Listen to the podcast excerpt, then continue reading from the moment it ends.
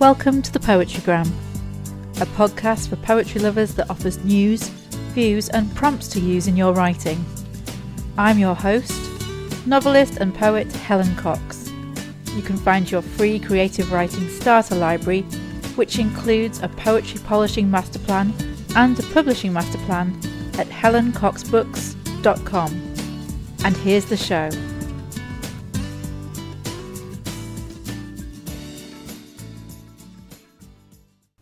Hello, poetry lovers, and welcome to episode 9 of the Poetrygram podcast. This recording has been a long time coming because unfortunately my husband was diagnosed with cancer last summer. Mercifully, it is treatable, and I am currently supporting my husband in managing the tail end of chemotherapy but as you might imagine, I've been quite preoccupied with caring for him over the past six months, and I'm pretty sure we can all agree that's where my priorities should lie when someone I care about is trying to work through something as life changing as a cancer diagnosis. Writing wise, I have been making sure to send my manuscripts to my publisher on time and have even managed to write a few poems along the way, which over the last six months has felt like a huge achievement. And I'm sure that anyone who's been through something similar to what we're going through now will understand exactly what I mean by that. I'm pleased to announce on brighter topics that I've renewed my contract with Quercus Books. I uh, did that in January so I'll be writing three more stories in the Kit Hartley series. I've never written a series of books this long before, so um, I'm quite interested to see how that's all going to work out. I've also got some guides for writers coming out on a self published basis over the summer because my students keep asking me to write them, basically. So I've finally caved into their many requests and have uh, several craft volumes scheduled for release, and there'll be more about those in future shows. The topic of today's podcast is polishing your poetry, and I'll be launching straight into that topic right after this month's Poetry News Blast.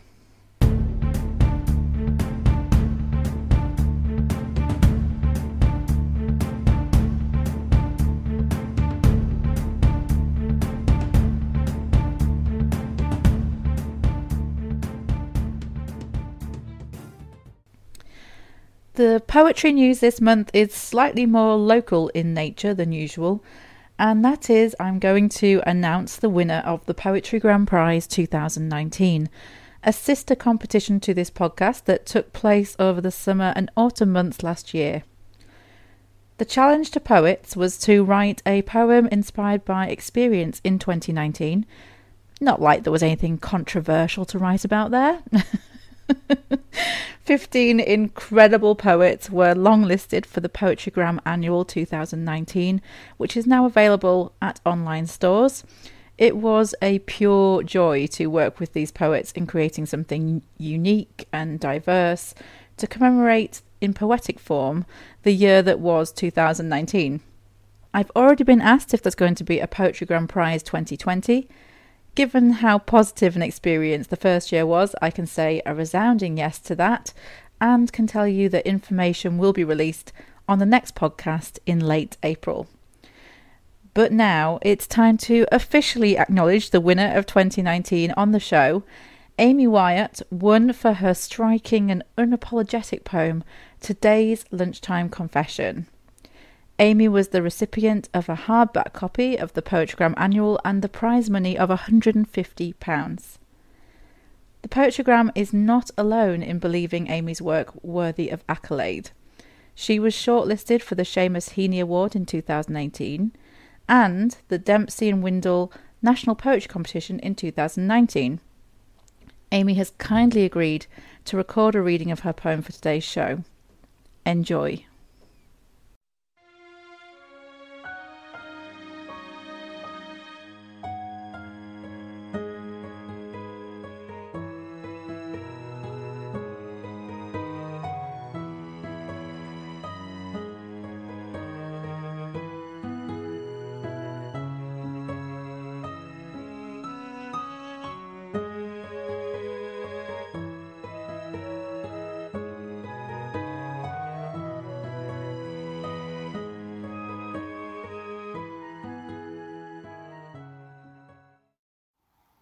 Today's lunchtime confession.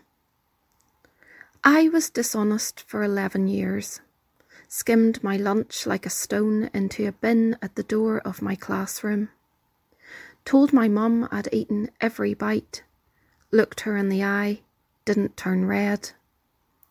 Unsure of why I wanted to go hungry, I still feel fizzy water in my gut, beating wings never fully formed belly full of chrysalides, shot full of holes by wriggling bullets of doom. But thrill of hunger, rapidness of heart in throat like a drill, makes me a trilling bird perched at the apex. When we're close to losing our chains, freedom comes at a cost. Today at noon, I snuck a sandwich from my bag, held it up felt my gut pop, knew I must fill up, leave no room for a mago to grow.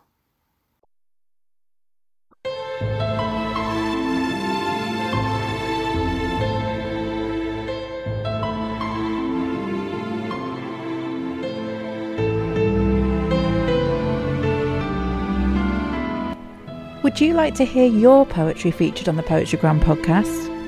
If so, send up to three poems to poetrygram at helencoxbooks.com and your work might be selected for our next episode.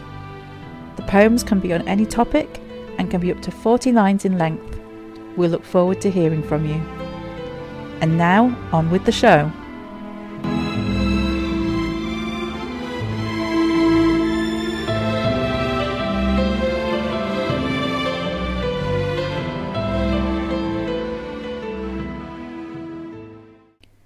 So, now on to today's main topic, which is polishing your poetry.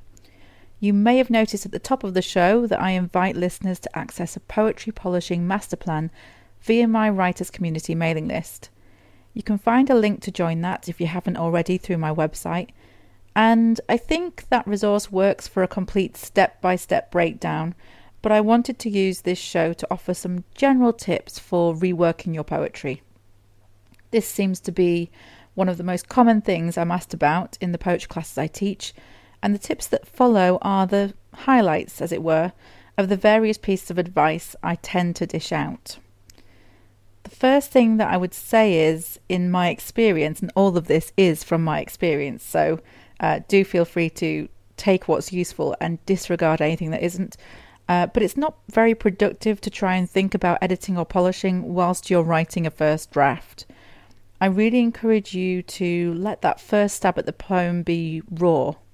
Allow yourself to have fun with it, experiment without concern about the outcome, just see where the material takes you. You need to have a first draft, i.e., something to edit, before you can even think about polishing it. I know that sounds like common sense, but I think sometimes we end up putting the cart before the horse and envisioning this perfect poem before we've actually given ourselves a chance to explore on the page. The strange truth about writing poetry is that some poems seem to come out almost fully formed, and others you have to really toil over just to get them vaguely how you want them. No, just me? well, you know, all I can say is this is how it's been for me. In some cases, you know, changing the odd word or editing the odd line is all that's needed, and others just seem to take months to perfect or get as close to perfecting as we can. You can guarantee that it's the ones that come out of the pen almost perfectly formed that are the ones people will croon to you about when you do readings. Those will always be the favorite poems of other people, and you, when people tell you this, will smile your best smile. and try not to feel resentful about the fact people can't see the genius in the poem that took you months to to finish. And you know, welcome to the life of a poet. That's just one thing on the list that you have to kind of contend with. Once you've accepted that fact that some poems are going to be pretty okay on a first draft and will need minimal editing, and others will really need a lot more work. Um, you can take a step back uh, from a first draft and really just you know assess it. Which which of those two categories is it is it falling into? I, I recommend leaving some space between a first draft and editing a week if you can stand to. Uh, if you're a little bit more impatient, as I am, then three days if you really can't wait any longer. And when you're looking at the poem again, there are a couple of things that are worth establishing straight away. Firstly, what is the poetic objective? i.e., what am I trying to convey to the reader through this poem? And secondly, what change or shift happens between the title and the last line? Poems that need little editing or reworking tend to have those two things very clearly from the outset. They seem to have a clear purpose and they should have some kind of change. If there's no change evident, if throughout the course of the poem there's no realization or discovery, if there's no journey, then it's a matter of asking yourself as a poet why a reader should care about this poem. It's a harsh question to ask and a difficult one to answer. Sometimes we just write poems for our own enjoyment, and there's nothing wrong with that. But if you want to send out a piece to a readership, I really recommend being brutal with yourself about the answers to these questions. If you don't know the answers, it would be wise to do some more thinking on these points before you start looking at things like comma usage. You need to find the shape of your poem, and then you'll be able to mould it just as sculptors chip away at a block of marble while envisioning the overall shape of their finished art. So, for the sake of argument, and because podcasts are only of a limited time, shall we assume that you can find answers to both of these questions? You know what you are trying to convey, and you know what the journey is in the poem. The next question, and yes, I'm sorry, there is another question to answer, is do all the various components of the poem that you've written facilitate the poetic objective and the journey? Do they support those things? My poetry polishing master plan offers a whole list of elements to explore, but an easy one to pick on for the sake of an example is the form of the poem. So, if your poem is about separation, just for example, are couplets written in perfect rhyme appropriate? Is that an appropriate form? That is a form that suggests idealistic togetherness traditionally. Now, you might be doing something ironic, and that's cool. And you might be doing something a bit subversive with that form, and you should go for that too. But it's important that you know what you're doing with the form and why. If it's something about separation and you're being kind of straight faced about it and you're not trying to do something ironic, uh, then you might be better off with something like blank verse, where the rhymes are left partnerless and alone throughout. And that is just one very simple example, but I'm sure you get the idea. Each element of the poem needs to be addressed right down to the punctuation to make sure it's serving the overall objective of the poem and the journey the writer is taking us on. And there's lots and lots of different ways of doing that. There's not just one way. So do make sure that it's true to your overall vision of the poem. If going through every single element of the poem feels like a big task, well, you're not alone in thinking that. And when I'm editing for clients or editing my own work, I always revise in waves because I think trying to do it all at once is just too much. It's too overwhelming, and you can't focus as clearly as you need to on each element if you're trying to look at everything at once. So, on a first pass, I'm looking for the overall shape of the poem, the things that we've just been talking about. I'm making sure that the form is appropriate, the line breaks are appropriate, and the use of the page in general makes sense for the purpose. I mean, if I'm editing for a client or myself, I ask myself those same questions about is there a clear purpose? Is there a clear journey? And those are always my first questions. At this point, I'm also going to try and weed out any redundant sentences if I can. I don't know about you, but on a first draft, I'm quite fond of stating the same thing twice, sometimes even three times. The same message three times. I really want the reader to get what I'm talking about. And the problem is that they've already got it the first time round. And the truth is that I probably just like the images that I've used to convey the ideas, so I want to hang on to them. But at least one of them has to go. It's okay because it can be reused another way in another poem some other time, so it's not a loss.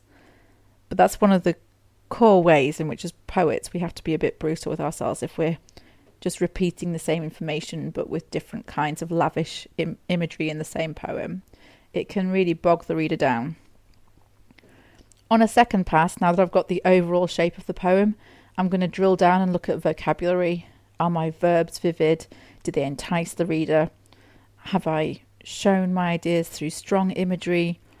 Have I overused a particular technique because I just really like it? I make sure any necessary vocabulary changes and language technique shifts are made. So that's on the second pass, sort of looking at language. And the last thing that I tend to look at, whether I'm editing someone else's work or looking at my own, is punctuation, because that's kind of the the, the real minutiae in terms of the detail. So there's a really you know there's a decent range of punctuation to choose from, and unfortunately for some reason poets are still most fond of the comma so I think we need to sort of look at that in our poems and make sure we're using that element of the language we have available to us in the best possible way. Does your poem require punctuation? It might not. Think of somebody like E. E. Cummings and how they use punctuation, very sparsely, if at all. If it does need punctuation, how can you use this element in an interesting way to further underpin your message and journey? I'm always looking for new uses of parentheses. Uh, they are my favourite. I don't know why. But I don't allow myself to use them all the time because my readers would get sick of the same old trick. so it's a matter of keeping some variety whilst also having a little bit of fun with it and thinking carefully about it.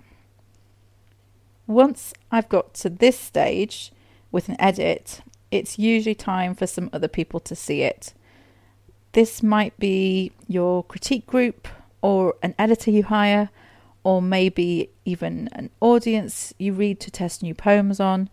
I can often tell a lot about a poem when I read it out loud to an audience just by hearing it out loud. It teaches me a lot about what's working and maybe what needs to be slightly altered. Be cautious about accepting advice on how to rewrite your poem, that's all I would say the person who's offering you that advice is not you. And accepting well meaning revisions might actually change the whole style and voice of, a, of your poem. So instead, look at the lines people poke holes in or are suggesting aren't working and look for consensus. If three people pick on the same line and admit reservations about it, then there's a good chance that some revision in that area is required. Above all else, however, regardless of who you're talking to about revising and polishing your poetry, make sure it stays yours. You are the poet, and it's not like there are many millionaire poets out there. If you know of any, do let me know. Sounds like a good person to be friends with. Um, if you're not being compensated for your work in money, then I believe you should be compensated through the joy it brings you. Another thing to consider if you wish to heighten your chances of being published or selected in competitions, for example, is to be mindful of writing what I call hide and seek poetry. This is a totally made up term.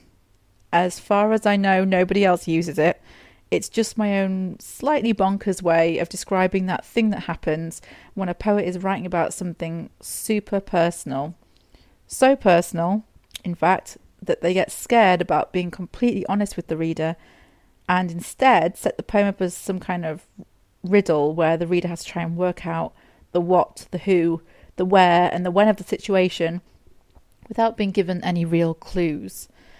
This can also happen when a poet is more interested in showing how clever they are than making a connection with the reader. I'm not going to tell you that you shouldn't write like this. That's what makes you happy, you should go for it. But if you want your work to be read, selected, and published, then in my experience, you're better off not falling into this mode of writing. Instead, perhaps think of it as your charge to do all you can to help the reader connect with the voice and speaker in the poem to make sure they take something important away from reading your work. If you find the topic is too sensitive and personal, you can always fictionalize it. Fictionalize the facts to reveal truth. And by this I mean that you keep the emotional heart of your poem but that you change names, places, personalities, and otherwise twist elements of the experience to make it unrecognizable as your own. There will still be truth in your poem, but fact will be more or less absent. If you need to wear the mask of fiction so you can communicate properly with the reader, then by all means wear it. It is a time honoured tradition among writers. I often get asked if poets have to go through all this editing every single time before sending work out to competitions and magazines. So, the last thing I'm going to say on this topic is realistically, most of us don't have time to get every poem absolutely perfect for all competitions and magazines. If the competition prize is a biggie, then it's probably worth spending a bit more time using the poetry polishing master plan available through this show or even hiring an editor. But otherwise, if I'm totally honest, near perfect is good enough. If your poetic objective is clear, if the journey is clear, if the images are vivid and the form is a fit, in my experience, editors will forgive the odd tautology or the fact that you maybe haven't used your line breaks quite as innovatively as you could if you ever publish a collection, you can always talk through those finer details with an editor. So you don't have to worry about being perfect today. Just aim for the best that you can do. On any given day, that's really all that anyone can ask of you.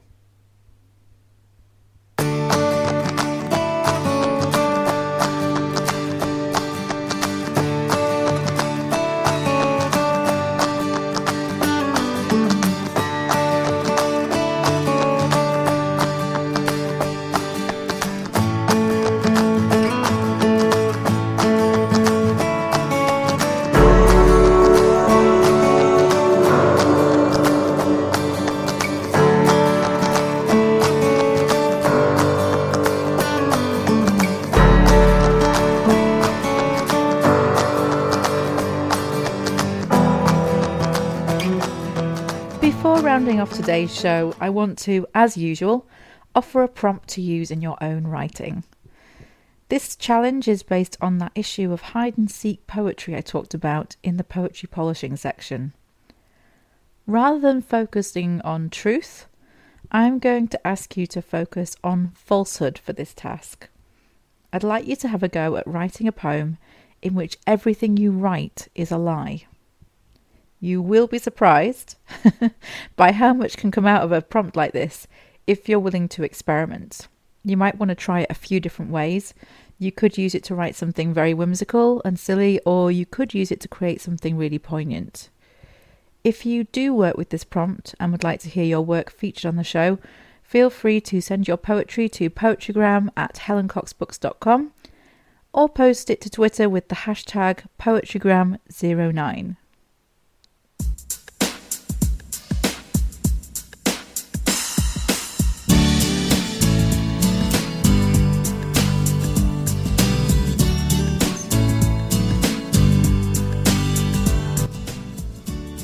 Today's show has featured music by Dee Yan-Key and Yellow Ribbon.